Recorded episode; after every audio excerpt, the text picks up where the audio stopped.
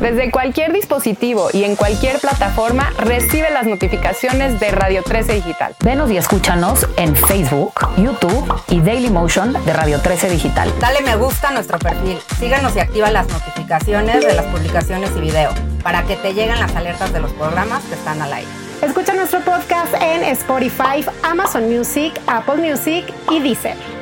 Síguenos en YouTube. Búscanos como Radio 13 Digital. Suscríbete a nuestro canal y activa la campana para que te lleguen las notificaciones de todo nuestro contenido.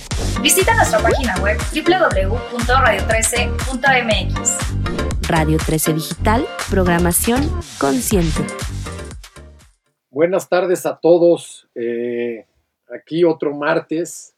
Eh, como ya se nos ha hecho costumbre, ya la verdad más de dos años, dos años ya al, aire con este tema candente, eh, cálido y que nos apasione, que ojalá tomemos como nuestro, eh, gracias a Radio 13 Digital.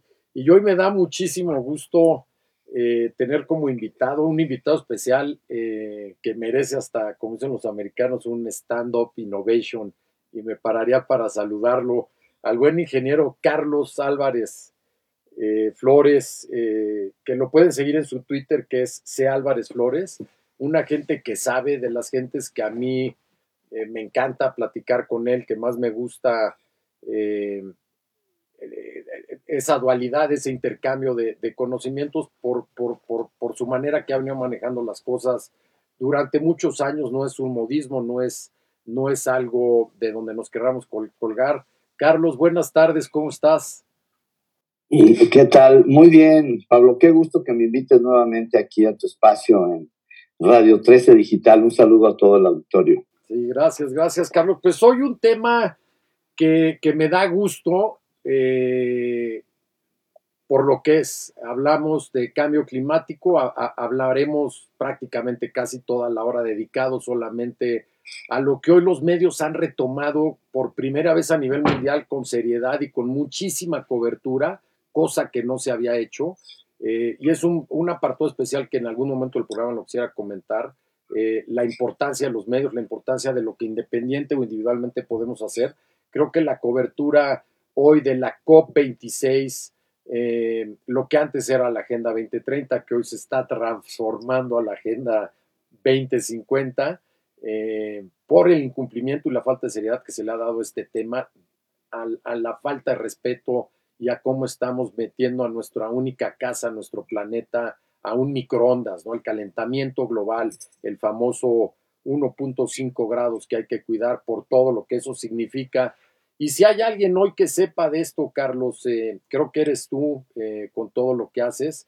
Eh, Glasgow, hay mucha gente allá de diferentes niveles de gobierno, municipales, estatales y hasta federales. Eh, unos con una agenda de solamente taparle el ojo al macho, esa es la verdad, eh, y hablo pues gente de la Secretaría de Relaciones Exteriores que no entiendo más que diplomática o políticamente tuvieran que hacer algo ahí, pero no parece que son los dueños de la batuta y que el cambio climático y el medio ambiente, teniendo una secretaría como la Secretaría de Medio Ambiente eh, o Semarnat, como la conocemos, comandada hoy por la ministra o secretaria Albores, que a regañadientes llegó ayer a Glasgow, en vez de haber estado en la Preocop en Roma o la semana pasada en Glasgow, eh, dependiendo cómo este gobierno eh, de ocurrencias va solucionando las cosas día con día, pues ya apareció, ¿verdad? Hoy por ahí en los pasillos de, del recinto eh, donde se lleva a cabo esta cumbre,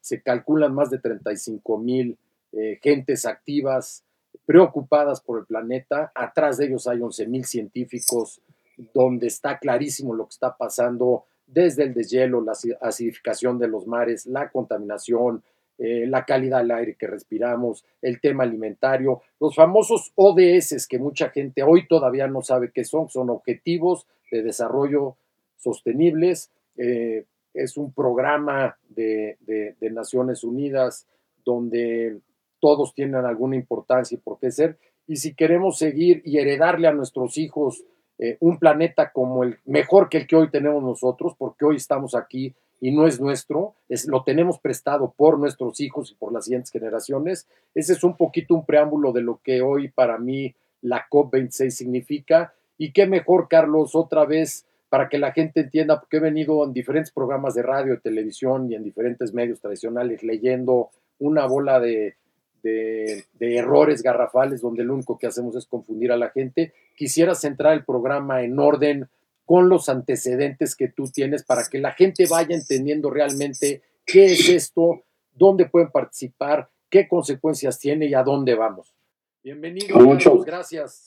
Adelante. Con mucho, con mucho gusto, Pablo. Mira, yo quisiera empezar diciendo que en Estocolmo, en, Suecia, en 1972, 72, o sea, ya van a ser 50 años, había una, hubo una organización que se llamó el Club de Roma, que eran unos cuantos países, era Francia, Alemania, Inglaterra, Italia, Holanda, Bélgica, y un grupo de científicos, investigadores, intelectuales, escritores, presionaron a la Organización de Naciones Unidas y se generó aquella primera conferencia, así se llamó, la primera conferencia de la Organización de Naciones Unidas sobre Medio Ambiente. Fue una conferencia pequeña en la que no participaron más que unos cuantos jefes de Estado y pasó de noche. Tuvieron que pasar 20 años para que estos científicos de todo el mundo que no estaban todavía conformando el panel, este nuevo panel intergubernamental de cambio climático, que ahora son ya, me dicen que son más de 14 mil, pero en aquel tiempo no había el panel, sin embargo los investigadores y muchos científicos de muchas universidades importantes ya habían empezado a medir la temperatura, ya habían empezado a hacer mediciones de CO2 en la atmósfera y analizar el metano, en fin, otras emisiones, y eso ya se estaba discutiendo. Fue hasta 1992 en Río de Janeiro cuando se convoca ahora sí la primera cumbre, vamos a decir, le llamamos la primera cumbre de la Tierra en medio ambiente. Era una reunión solamente para firmar una carta de intención que decía, vamos a platicar en el futuro de esta relación que no está siendo muy buena de la sociedad moderna con el planeta. Hasta ayer no había más. No había compromisos de ningún tipo, era solamente una idea y una intención. Claro que ahí igual hubo ONGs como ahora y hubo también científicos, gente que presionaron y se estableció y se logró convencer a la Asamblea de que planteara aquella la Agenda 21, el programa 21, que es una agenda local con repercusiones globales. ¿Por qué? Porque los gobiernos locales son los que están más cerca de la gente. ¿verdad? No quedarse en el gobierno federal, sino ir al gobierno local. Entonces, esa agenda o programa 21 que conocemos, que es muy importante, estaba fundamentalmente anclada en la educación, en la educación ambiental, para crear esta conciencia de lo que estamos haciendo con todas las actividades que hoy esta sociedad moderna, esta sociedad industrializada y sobre todo esta sociedad de consumo ¿verdad? Que hoy estamos acabando así, literalmente nos estamos acabando los recursos naturales del planeta. Ya vamos en 1.7, ya no vamos en 1.5, ya vamos en 1.7 planetas que necesita esta sociedad de 7.850 millones de habitantes y creciendo de recursos naturales, de nutrientes, de suelo, de agua, de todas las necesidades que hoy tenemos de energía eléctrica, sobre todo energía, energía y energía. O sea, hoy es impensable la vida. Bueno, pues no estaríamos hablando tú y yo aquí, nos estaríamos viendo, mi querido Pablo, si no hubiera esta energía eléctrica, ¿verdad? Sí, nada más que esta energía eléctrica en México, pues es sucia. El 80% de la energía que hoy consumimos en México es sucia. Es a partir de la quema de combustibles fósiles, de carboeléctricas viejas, contaminantes, digo yo, de muerte, así les digo yo. Las carboléctricas son la muerte, mercurio, arsénico, dióxido de azufre, dioxinas y furanos, carbono negro, obviamente óxidos de nitrógeno y CO2. O sea, ese es un cóctel que si yo te lo pongo aquí durante un minuto, aquí a respirar, Pablo, ¿qué crees? En un minuto quedas ahí muerto. lo, que yo he comentado varias veces, Carlos Hilar, no, no te quiero interrumpir porque me, encanta cómo manejas las cosas y que la gente te escuche eh, eh, eh, cómo lo manejas y, mucho más transparente para que la gente que nos escucha lo entienda, lo dramático de lo que estamos poniendo. Ahora, no sé, no es eh, como en las películas de zombies o que esto nos vaya a desaparecer a todos, ¿no? Retomo algunos de los puntos en esta pequeña introducción que nos estás dando, ¿no, Carlos? Ecocidio, eh, eh, hay una deuda ecológica, tenemos 100, ciento y pico de años con la industrialización, que no lo critico, pero hoy debe de cambiar y no se trata de que todo está mal, al revés, es una transformación con conciencia y educación donde con, una economía circular, hoy una economía azul que está de moda llamarle así, ahí tienes a la subsecretaria de Relaciones Exteriores, el otro día en Twitter hablando de economía azul y me atreví a preguntarle qué era la economía azul, no me pudo responder. Entonces, la gente que tiene que saber de esto es gente que tiene esa educación y esa conciencia para facilitar las cosas, para no bloquearnos en el momento de ya están estos activistas otra vez hablando, eh, no tienen razón lo que dicen, no quiero oír que me voy a morir, no quiero oír que tengo una deuda, yo no soy responsable, somos todos. La narrativa es incorrecta y creo que está en todos poder hacer un pequeño cambio, ¿no? Que es un poquito esta antecedente, esta introducción que, tú nos das. llegamos al tema de energías sucias, ¿no? Y ese es un poquito lo que han pasado estas dos o tres semanas, ¿no? El G20 en Roma, donde los líderes, los 20 eh, representantes de los 20 países más importantes del mundo, eh, donde México no estuvo representado por el nuestro, estuvo representado por Marcelo Ebrard, eh, secretario de Relaciones Exteriores otra vez, eh, por las razones que ya no voy a politizar este tema, y de ahí empieza el tema, ¿no? El tema de la descarbonificación, donde todos están de acuerdo. Bueno, hubo cuatro que no, corrígeme tú, pero es México, India, Rusia y China, me parece. Así es. Es correcto, sí. Con su juego, como juega hoy este gobierno, al, inventar, al mentir, al decir medias verdades, a, las ocurrencias, ¿no? Oye, no, sí voy a firmar, no, pero es que no firmé. Entonces filtran a los medios una nota, luego la corrigen, luego que fue un tema de el cambio de horario y que se les pasó la firma, pero que ya iban a firmar. Al final no firmaron, ¿no? Y yo he usado para que la gente que viene en un taxi o la gente que nos escucha a través del radio o en redes sociales entienda a lo mejor de otra análogo que tú acabas de comentar, es si yo me meto a un coche y cierro el coche, todas las ventanas con masking tape y respiro el, eh, lo que hoy respiramos en un lugar contenido, pues como dices tú, estoy muerto de inmediato, ¿no?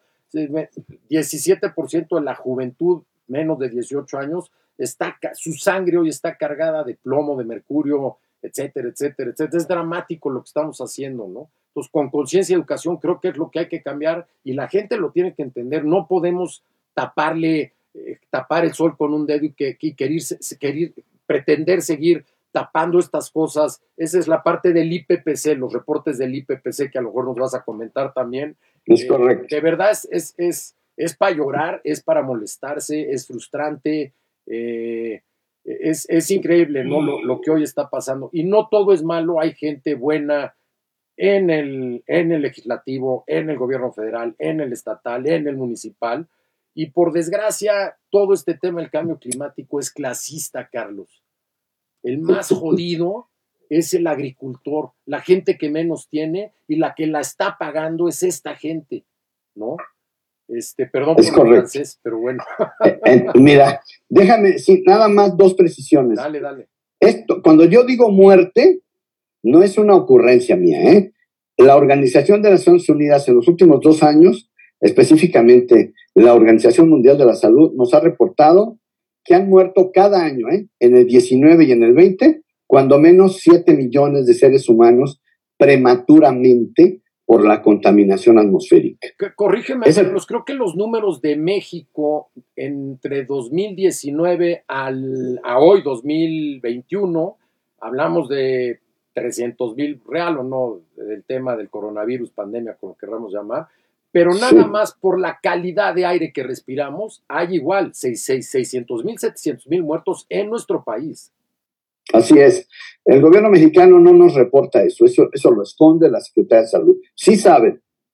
Lo que sí sabemos son los 693 mil 670 millones que costó, se llaman costos totales por agotamiento y degradación ambiental que los dio el INEGI, nos lo dio hace en mayo, correspondiente al 2019. Fíjate nada más, 693.670 millones. Eso costó la contaminación en México.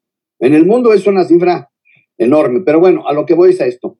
se mueren 7 millones de seres humanos prematuramente, niños menores de 5 años y adultos mayores por la contaminación atmosférica. Y el estudio de hace un año de una universidad de Inglaterra, que se me va el nombre ahorita, es que el 85% de esas muertes obedecen a la quema de los combustibles fósiles en todas sus, en todas sus manifestaciones, en el carbón mineral, en el coque, carbón de hulla, combustóleo diésel y las gasolinas. Acuérdate que hay 1.500 millones de autos de gasolina hoy caminando.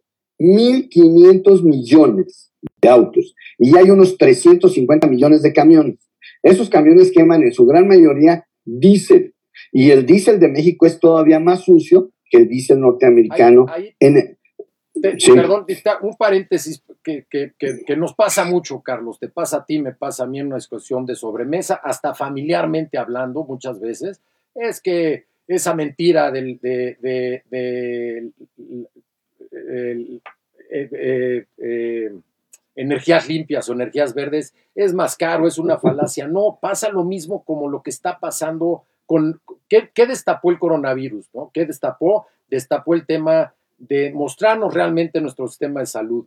Yo, yo lo volteo mucho, oye, ¿qué es más caro? ¿Por qué no te das dando cuenta? Pero si los respiradores fueron un problema para el coronavirus, esos respiradores para dentro de 10, 20 años, en un país donde 60 o 65% de la gente que habita México tiene menos de 29 años, ¿cuántos hospitales vamos a necesitar nada más para hacer diálisis, cambiar riñones, problemas cardiovasculares, entubados para poder respirar, por lo que hace Tula, por lo que quiere hacer la señora Nale, por lo que está haciendo nuestro presidente, ¿no? Eso no es más caro, eso lo tienes que sumar a lo que, hoy nos están vendiendo en un futuro que no es nuestro, insisto. Perdón que te interrumpa, Carlos, pero es algo que lidiamos todos los días. Regresando al tema de este envenenamiento, de esta contaminación, lo acaba de decir don Antonio Guterres la semana pasada. Iniciando la COP, las palabras de don Antonio Guterres, secretario general de las Naciones Unidas, dijo, basta, basta, fíjate, usó una palabra, dice, basta de brutalizar la biodiversidad, basta de envenenarnos con carbono y basta de utilizar la naturaleza como letrina. Así lo dijo. Y si no, estaremos cavando nuestra propia tumba. Esas son las palabras que usa ahora un secretario general de Naciones Unidas. ¿Por qué? Porque estos 120, entre los que obviamente no está Andrés Manuel López Obrador, ahorita hablamos un poquito del presidente, pero estos 120 líderes que asistieron y que por supuesto Xi Jinping de China y Putin, el primer ministro ruso, tampoco asistió, ¿eh? ni el de la India.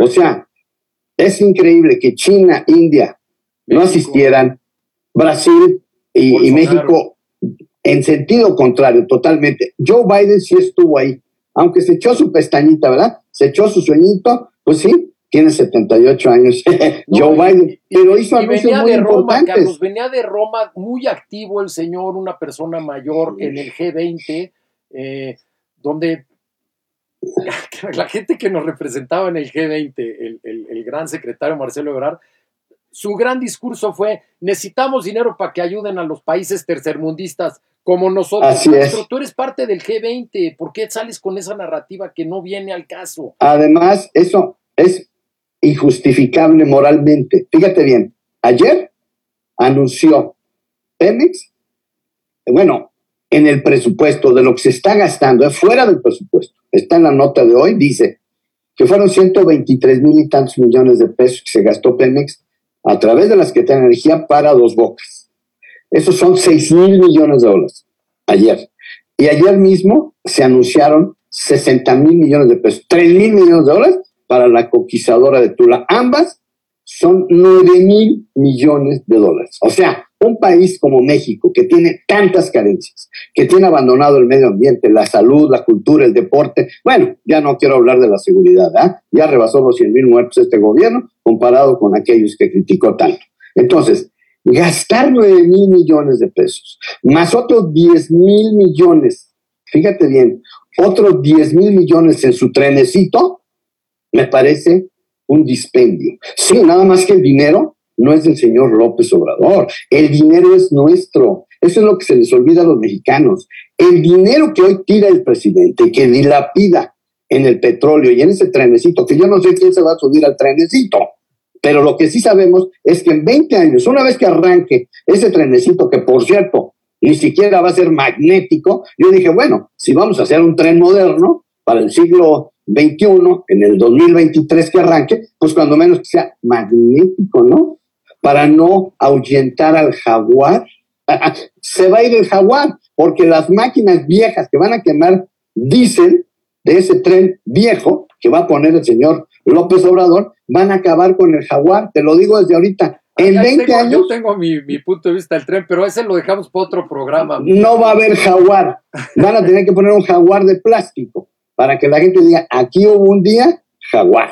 Y con él se van a ir decenas o miles de especies. O sea, la selva en, la península, adiós, en 20 años. ¿eh? Yo le doy al 50, ¿verdad? Máximo, al 2040, al mismo, ya no va a haber nada ahí. Pero bueno, vamos a regresar al tema. Por eso le dieron su diploma porque el señor presidente, tirando 9 mil millones de dólares en petróleo, por eso le dieron su diploma ayer, ¿verdad? El Climate eh, Action Network, que es una red global de acción climática, ¿verdad? Le dio el diploma a México del día fósil del día, ¿verdad? Primero fueron los ingleses, el Reino Unido y el Reino Árabe. En primer lugar empataron ellos. Y en segundo lugar, vergonzosamente México ahí con unas metas altamente insuficientes, esas son las palabras, porque el 22% que ofreció la reducción de emisiones en México no lo ha modificado. Joe Biden anunció ya un 52% de reducción de emisiones y él es el, segundo emisor de gases de efecto invernadero del planeta y ellos ya están ofreciendo 52. Y México, en una actitud por demás irresponsable, no ha querido modificar su 22%, que para mí es muy poco, y también para Guterres, ¿verdad? Antonio Guterres dijo, necesitamos 45% como mínimo de reducción de emisiones, pero al 2030, ya no al 2050, ni como los chinos que quieren su cero eh, eh, emisiones netas en el 2060 y la India, que no tiene vergüenza la India, nos salió que en el 2070, no, pues en el 2070 ¿Sabes dónde va a estar Nueva Delhi? Bajo el agua. Así de fácil. O Tabasco. Así va a estar. Todo Tabasco se va a ir. Esa refinería, yo ya lo he dicho, tengo dos años diciéndolo. Nada más que me dicen, ay Álvarez, no sea usted exagerado. Pues va a ser la primera, junto con Houston, ¿verdad? La primera refinería mexicana bajo el agua. Sí, sí. Esa va a ser. Dos Bocas va a estar bajo el agua. No sé si en el 2035 o en el 2040. No sé si me dé vida. No sé si tenga yo la suerte para decirles que ole, y Villahermosa, adiós, ¿eh? 70 kilómetros adentro. La NASA nos dijo el año pasado, tres veces nos dijo, que el agua en Tabasco va a entrar hasta Villahermosa. O sea, 70 kilómetros adentro. Esa es la pregunta. Y nosotros haciendo una refinería y gastando 3 mil millones de dólares en una coquizadora. Una votación que tampoco tenemos los datos de la Secretaría de Salud y el otro lo discutía con alguien y esto es un poquito ¿no? El, las ocurrencias de este gobierno, como decía yo, no avientan la piedra y a ver qué pasa, ¿no? Ahí está la refinería de Tula, cómo afecta todo el Valle de la Ciudad de México, y ni Claudia Sheinbaum, ni Albores, ni nadie dice nada. El tema de dos bocas, eso que la gente lo entienda, eso de que es para que la gasolina va a salir más barata, que ya no vamos a importar, pura demagogia, es mentiras y ocurrencias. Lo que están haciendo es que el petróleo mexicano es de los peor, el que peor calidad o de los que peor calidad tienen a nivel mundial, no es como el que Medio Oriente ni el que el petróleo excelente tiene Venezuela, es muy mala calidad el Istmo y el Maya y lo que hay que hacer la cantidad de combustóleo que generan, necesitan un lugar para quemarlo y lo van a quemar a costillas de los que nos vamos a morir. Esa es la verdad. Pero, Es correcto. Es correcto, sí, pero déjame decir, sí, es correcto. Mira, el presidente miente y vuelve a mentir y miente. Dice, con esta refinería ya no vamos a exportar crudo, ni vamos a importar gasolina, y con esta refinería nueva vamos a abastecer la demanda de gasolinas. Eso es falso, por lo que acabas de decir. El petróleo mexicano tiene un contenido de gasolinas mucho menor porque tiene más combustóleo, porque tiene azufre. El azufre. Entonces, lo que se va a recuperar de nuestro petróleo es mucho menos. Si esa refinería quiere producir las 340 mil, los 340 mil barriles de gasolina, va a tener que importar un crudo ligero. O sea, importar un crudo que permita recuperar más gasolina. De entrada, entonces, eso es falso. ¿eh? Lo que dice el presidente de que vamos a ser autosuficientes no es cierto. Falso. México va a seguir importando. Ahora bien, vámonos al tema del fondo. México tiene una ley general de cambio climático, tiene una ley de transición energética. Fíjate, la propia ley general de cambio climático establecía una reducción de emisiones del 50% de la línea base del el 2000, pero vino Peña y cambió y bajó al 22% cuando fue al Acuerdo de París. O sea, México reduce 20, ¿no? de el- la, la, la apuesta que era muy buena de su propia ley general de cambio climático que tenemos vigente desde el 2012, era muy buena, claro que era hacia el 2050, pero no importa, pero se estaba hablando de reducir a la mitad las emisiones de CO2 de este país. Luego, extrañamente, Peña va y dice el 22%. Bueno, ahorita acaban de decir las trampas que hizo este nuevo gobierno para modificar esas, esas eh, eh, contribuciones voluntarias. Eso es un tema también que quiero aclarar. Todo el Acuerdo de París y todos los convenios globales ante Naciones Unidas son voluntarios. La ONU, o sea, la Organización de Naciones Unidas, no es el policía de la humanidad. Son Es una 192 países, creo que llegamos ahora a 197 países que voluntariamente firmaron la Voluntariamente. Así es. Pero no es que haya una sanción hoy, tal cual, no.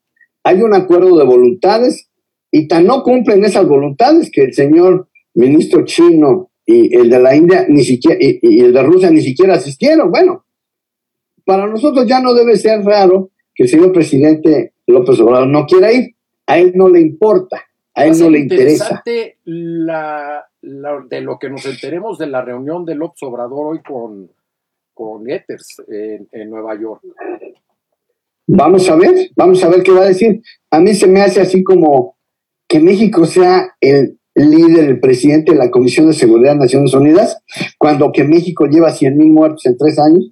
Pero Pues a mí no se la, me la hace. reunión con él, o sea, va por ese lado, creo, Carlos, pero yo creo que va también un poquito al tema del, del hazme reír y, de, y del- de cómo quedamos como payasos otra vez a nivel mundial cuando fue la G20 en Roma hace un par de semanas, donde al señor se le ocurre salir a decir que la el tema de reforestación y los acuerdos a los que está llegando de- de descarbonificación, que el tema es una copia de su proyecto eh, Destruyendo Vidas, perdón, perdón, eh, eh, Sembrando Vidas. Sembrando. Sembrando Vidas. Bueno, pues eso, esa es la mentira más grande que ha hecho el señor presidente. ¿eh? Ya lleva como 100 mil mentiras, ¿eh? ya están, están documentadas, ¿eh? no estoy inventando. Hay por ahí alguien Sí, sí, que dijo, sí, a ver, lleva 86 mil, eso fue hace como un año, ahorita ya rebasó las 100 mil. Esta es la mentira más grande, te voy a decir por qué.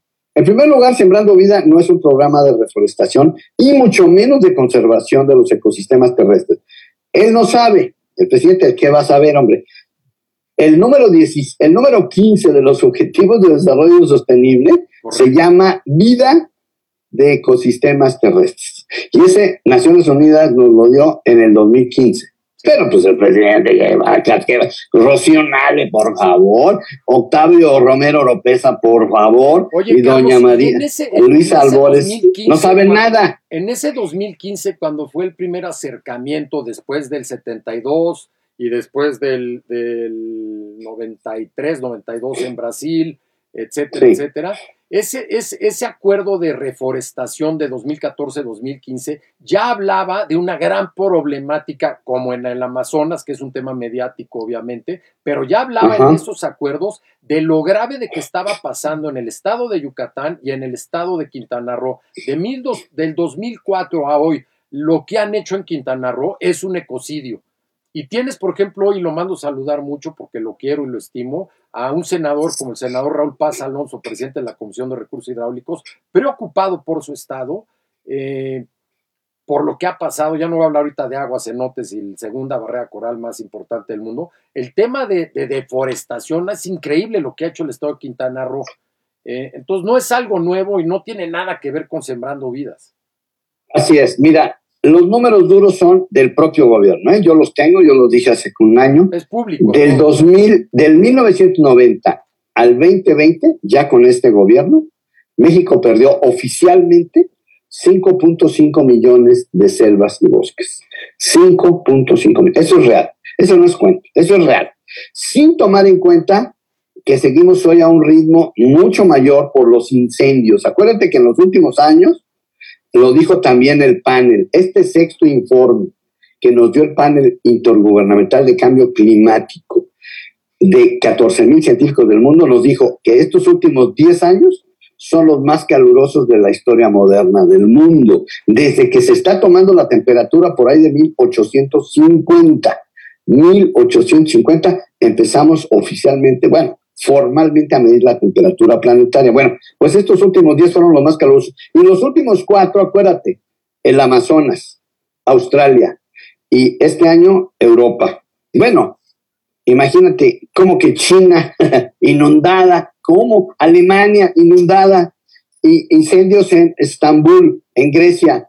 O sea, estamos hirviendo, literalmente hirviendo y quemándonos en el planeta. Y aún así, No más. Xi Jinping no va, eh, Putin no va y los hindúes tampoco van. Y, y no se comprometen. Ellos no han firmado nada. Obviamente Estados Unidos tampoco firmó la declaración de la transición global. Así se llamó el acuerdo, ¿verdad? La semana sí. pasada. Se llama la transición global del carbón a energía limpia. Fueron muy poquitos países, 27 para ser exactos, los que firmaron esa. Luego otros 23 dijeron, bueno, nosotros nos comprometemos a no construir una nueva carboeléctrica, solamente 23. Y luego otros 20, entre los que sí está Estados Unidos, dice, vamos a detener el financiamiento a los hidrocarburos No más subsidios. a, fin, ¿no? a fines, no más subsidios, a fines del 2022. Esa es una buena noticia, pero pues nada más fueron unos al cuantos. Fueron, senador o senador Guadiana.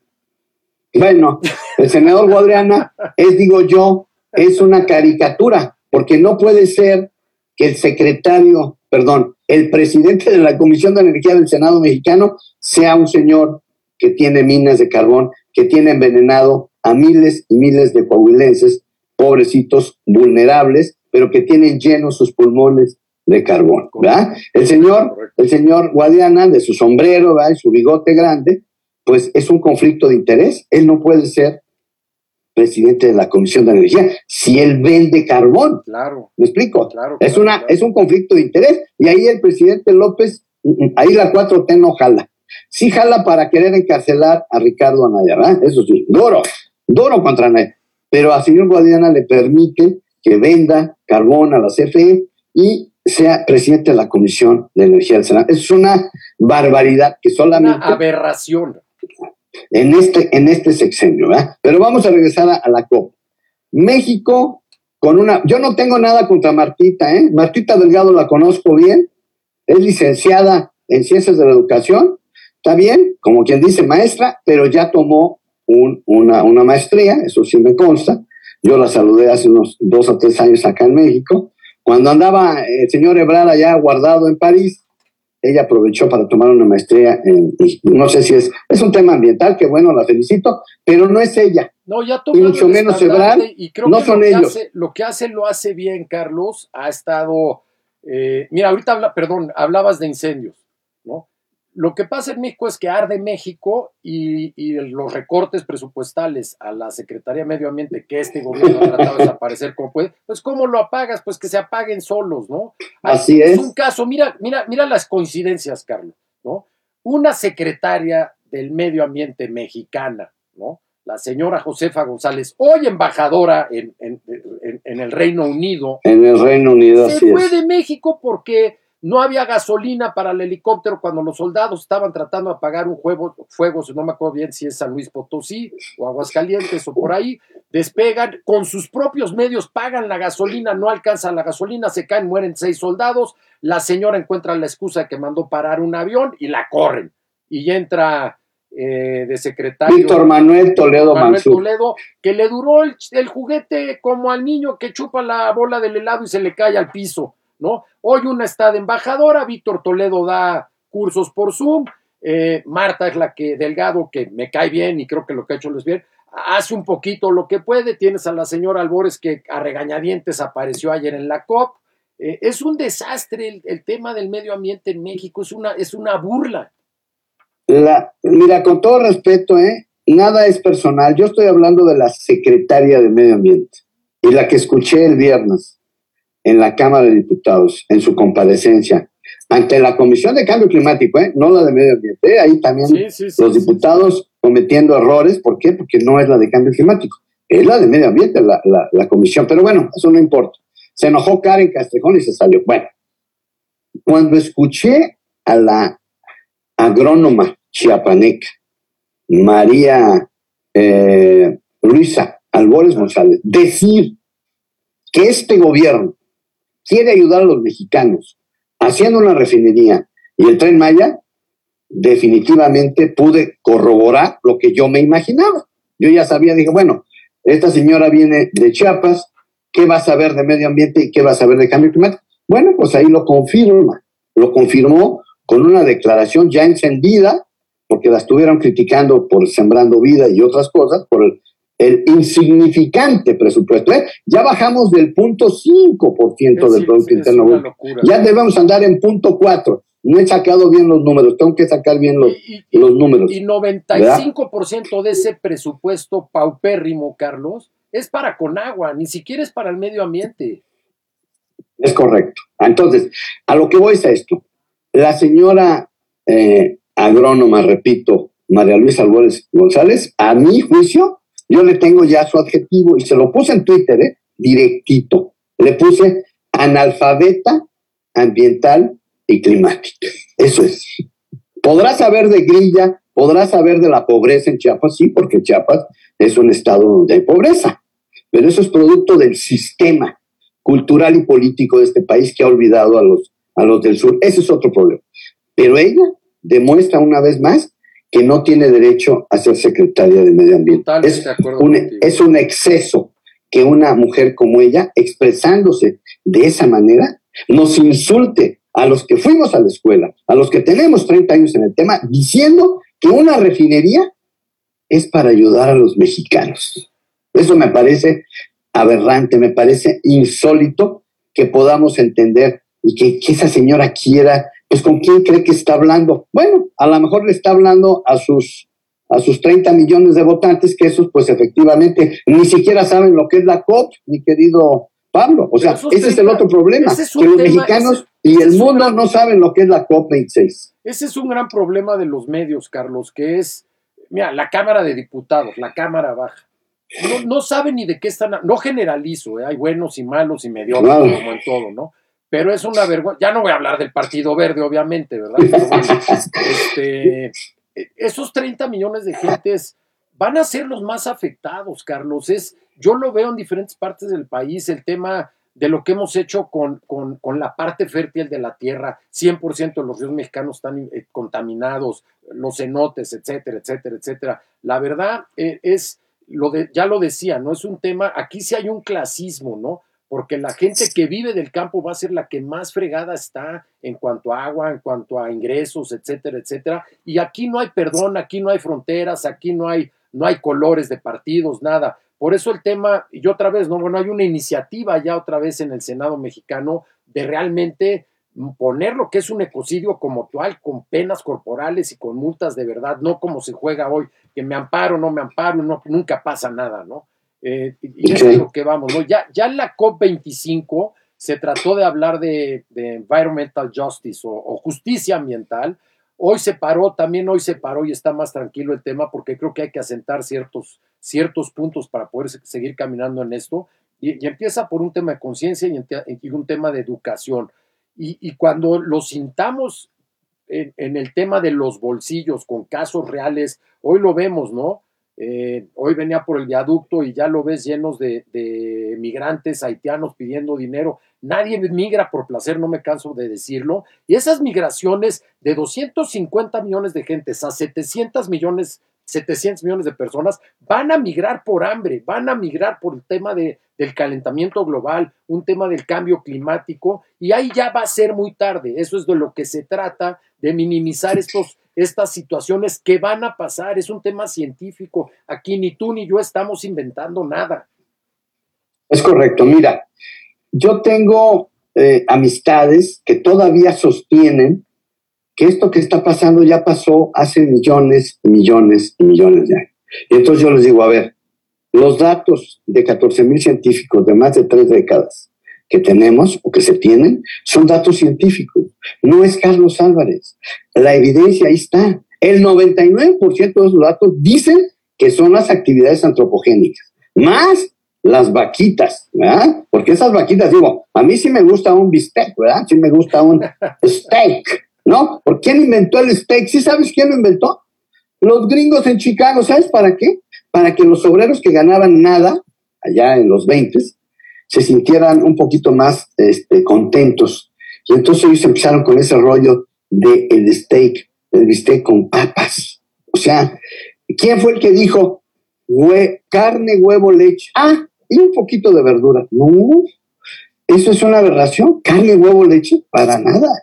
El alimento más caro ambientalmente es la carne de res. Y Tabasco, la tierra del presidente, ahí va, tiró un millón de hectáreas de selva baja por instrucciones de Luis Echeverría Álvarez para darle gusto a, a, a, don Leandro Rovirosa Guade, que era el gobernador, que porque querían hacer de Tabasco el granero, fíjate bien, ¿eh? el granero del país que había que hacerlo agricultura y ganadería. O sea, y entonces tiraron un millón de hectáreas, pero por instrucciones del presidente, en un plan eh, que sí que, híjole, se me fue el nombre. No, me acuerdo, eh, es un plan, ¿verdad? Y entonces ellos oficialmente tiraron eso. Entonces hoy, después de esa ecocidio que acabaron con todo, luego llega Pemex ya para los 50 y 60 y hoy hay cuatro mil derrames, hoy lo cuatro mil derrames en los últimos 35 años de Pemex en Tabasco. O sea, Tabasco está hecho pedazos por el tema de que perdieron un millón de hectáreas de selva baja y por Pemex y luego de Ribete, el señor presidente les quiere dar una refinería más para que se sigan envenenando, cuando menos los que viven en paraíso. y eso la gente de nuestra edad se va a acordar, ¿no? Es este, ahora te dan una mochilita verde con un tucán y una gorra, ya se acabaron las tortas y vota por mí. En esas épocas era, te daba una, una vaca, dos borregos, y eso tú desmonta el monte y de ahí que coman, hasta que la propia gente, por eso hablo que si hay un clasismo, se dio cuenta que si no, no, no, no, no, blue, no green, ¿no? si no hay, si no estaba la montaña y el bosque, hay una erosión, se acaba el agua, y se dieron cuenta que para revertirlo se, se llevó mucho tiempo revertir ese tema priista de los setentas, ¿no? Hoy traes, y, corrígeme tú, pero bueno, la liconza nueva, que era lo mismo, ¿no? Tú pon las vacas, saca la leche, yo pongo la pasteurizadora, ¿no? En la región, tráeme la leche y yo la revendo, ¿no? Era el hermano de Monreal el que estaba manejando ese proyecto, ¿no? Regresando a los 70 otra vez a deforestar. Es correcto, es correcto. Mira, yo creo que, digo, ya se nos está acabando el tiempo, yo quisiera concluir diciendo, que el diploma que gana México por el ayer, ¿verdad? que le dieron su diploma de eh, el, premio fósil del día, ¿verdad? Correcto. Es un reconocimiento a los esfuerzos de este gobierno, estoy hablando del gobierno de la 4T, por ir en sentido contrario al planeta. Fíjate, Merkel, la señora Angela Merkel, que todavía está por ahí, qué bueno, ya se va a ir, ¿no? Qué lástima que se nos va. Ella hace cinco años, exactamente después de firmar el Acuerdo de París, anunció en Alemania la inversión de 250 mil millones de euros en 10 años. Ya lleva la mitad, un poquito más, en energías limpias, en energía solar y energía eólica. Pero nuestro presidente, acuérdate que en Tijuana dijo, esos ventiladores no me gustan. ¿Cómo? Se llaman aerogeneradores primero.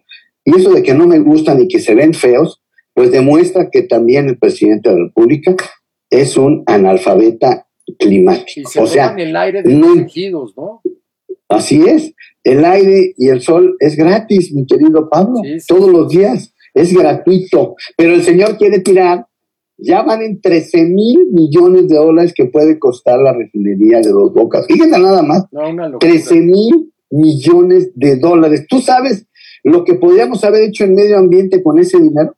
Tú sabes lo que podía haber hecho la Comisión Nacional de Áreas Naturales Protegidas, las plantas de tratamiento de agua residual que no sirve ninguna, clausurar los 1.643 tiraderos a cielo abierto que generan cuando menos 7 millones de toneladas de CO2 equivalente cada año. Y podríamos haber utilizado dólares, algo que no sabe el dinosaurio. Ese dinosaurio que hoy dirige la CFE, don Manuel Bartlett, el de las veintitantas casas que no son de él, que son de quién sabe quién, ese señor no sabe nada, porque si supiera, con 300 millones de dólares para cada termoeléctrica vieja, podemos poner el sistema de captación de emisiones, recuperar CO2, fabricar carbonato, recuperar el dióxido de azufre del combustible para hacer sulfatos. ¿Por qué la Entonces, Carlos? Yo, mira, la verdad, muchas de las cosas que ha hecho López Obrador o, sus ideas o filosofías las entiendo, ¿no? Es un gran opositor y sigue peleando con la oposición, aunque sea para atrás, ¿no? Algunas cosas las acepto, otras no, como lo Estados Pero ¿por qué esta negativa? ¿Por, por qué eh, tratar de llamar la atención de, de, esta manera cuando realmente eh, nos estamos autosuicidando por desconocimiento, por falta de educación, eh, con el doctor en el hospital que lo hables, el tema de vías respiratorias es gravísimo, ¿no? ¿Por qué seguir en esa? Entiendo que tienen que quemar el combustóleo, que hay que aprovechar lo que está pasando, bla, bla, bla, pero hay otras maneras. ¿Qué, qué, muchas maneras. La ciencia, la ciencia. O sea, la tecnología está. Si cerrar las termos y quemar el combustorio, porque a nosotros nos va a sobrar el combustorio. ¿Sabes por qué? Porque el presidente no puede ser capaz de pensar en cerrar cuatro. Yo cerraría cuatro refinerías. Eso es lo que yo haría. ¿Sabes cuánto perdió Pemex en tres años? 60 mil millones de dólares. Nadie en el mundo pierde tanto. Y de eso nadie habla. Somos muy poquitos los que hablamos de eso. Por eso quería decirlo hoy. 60 mil millones de dólares perdidos. Fíjate bien. Porque el señor quiere, como dijo, rescatar a Pemex.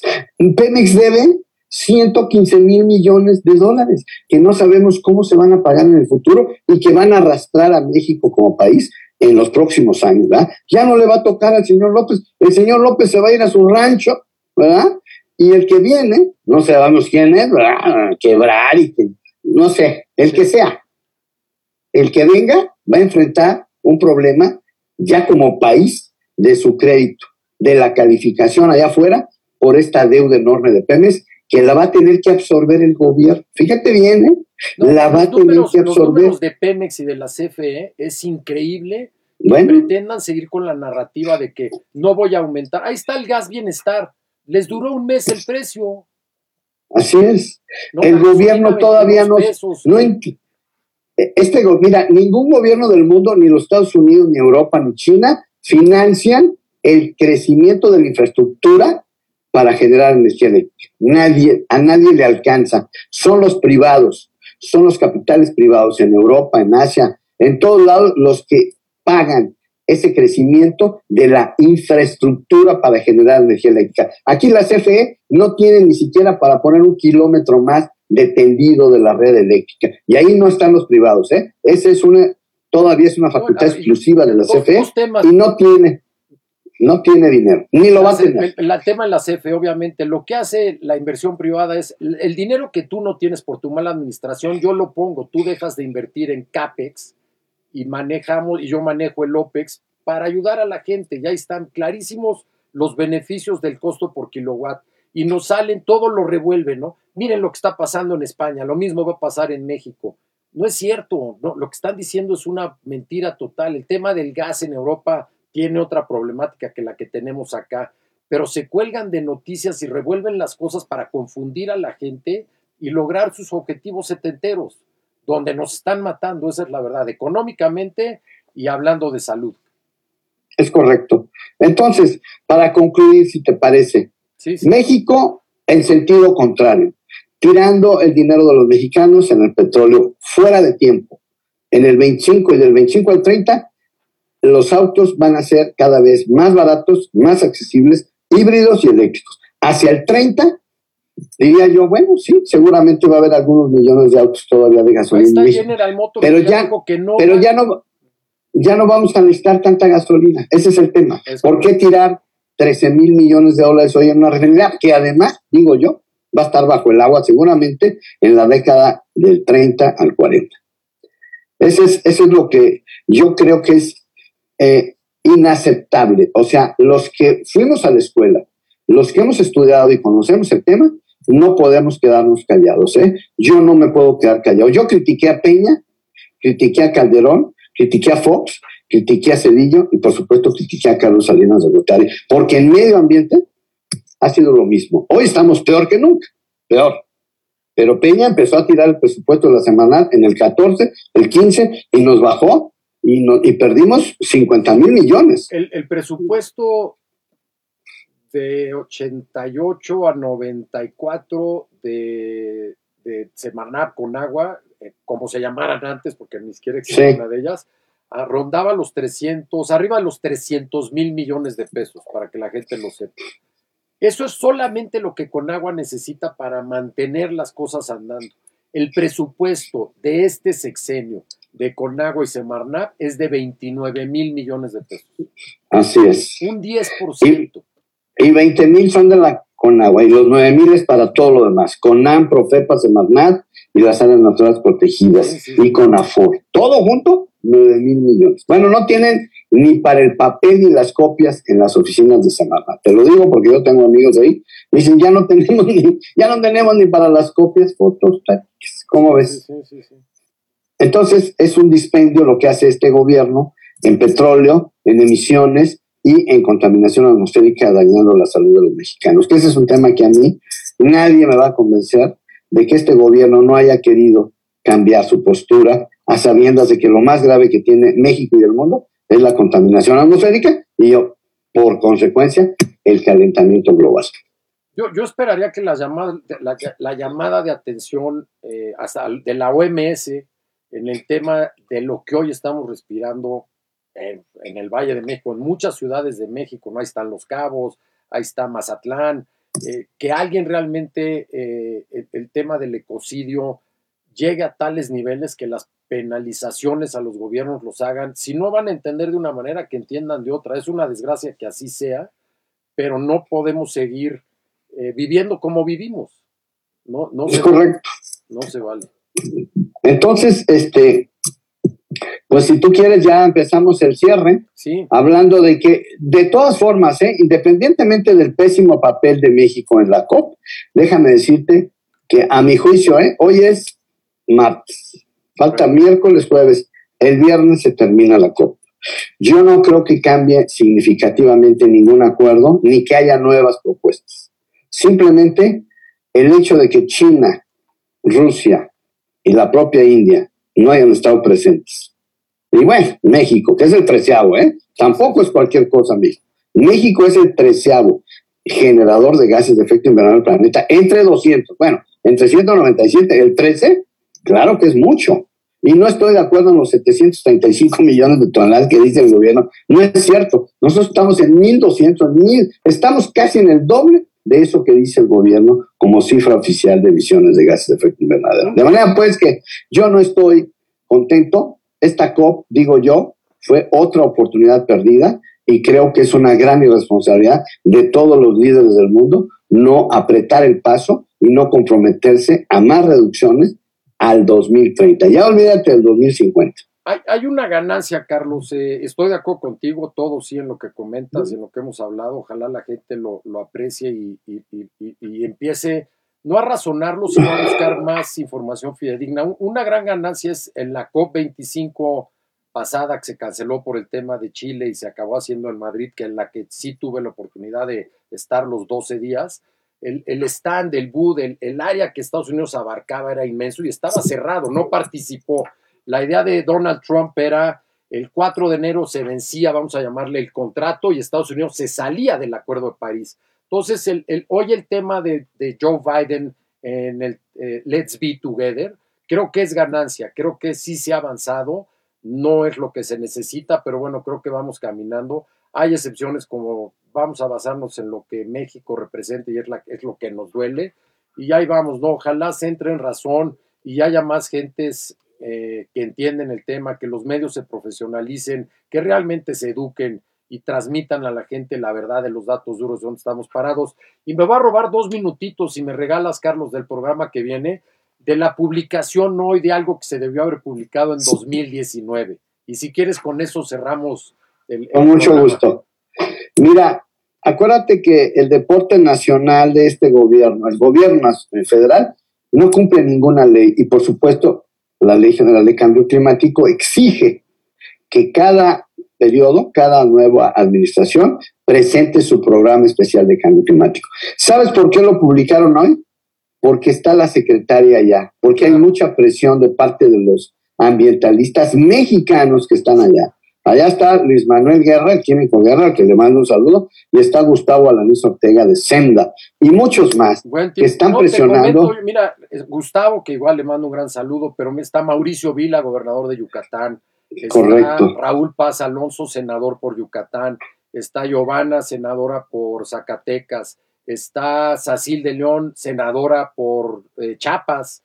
Eh, hay mucha gente realmente, no están de turismo diplomático como algunos otros. Ellos realmente han venido cambiando y modificando su manera de ver las cosas y están preocupados por la edad que tienen y por lo que viene. O sea, ya lo vieron que hay una realidad atrás de esto. Y la verdad, aplausos para todos ellos.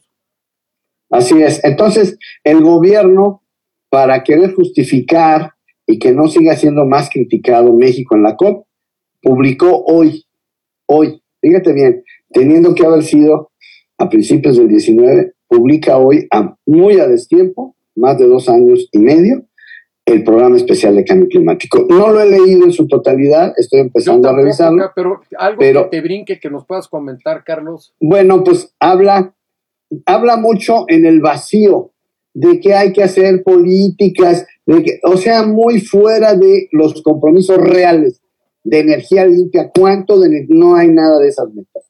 Es un bla, bla, bla que la Comisión Intersecretarial, bueno, la Comisión Intersecretarial ni siquiera se ha reunido. Hay un Consejo Ciudadano del Cambio Climático que tampoco se ha reunido. O sea, todo lo que dice nuestra ley no lo ha cumplido este, este gobierno. ¿Por qué? Porque no le interesa en lo más mínimo ni el calentamiento global y por supuesto la salud de los mexicanos. No le importa a este nuevo gobierno. Es correcto.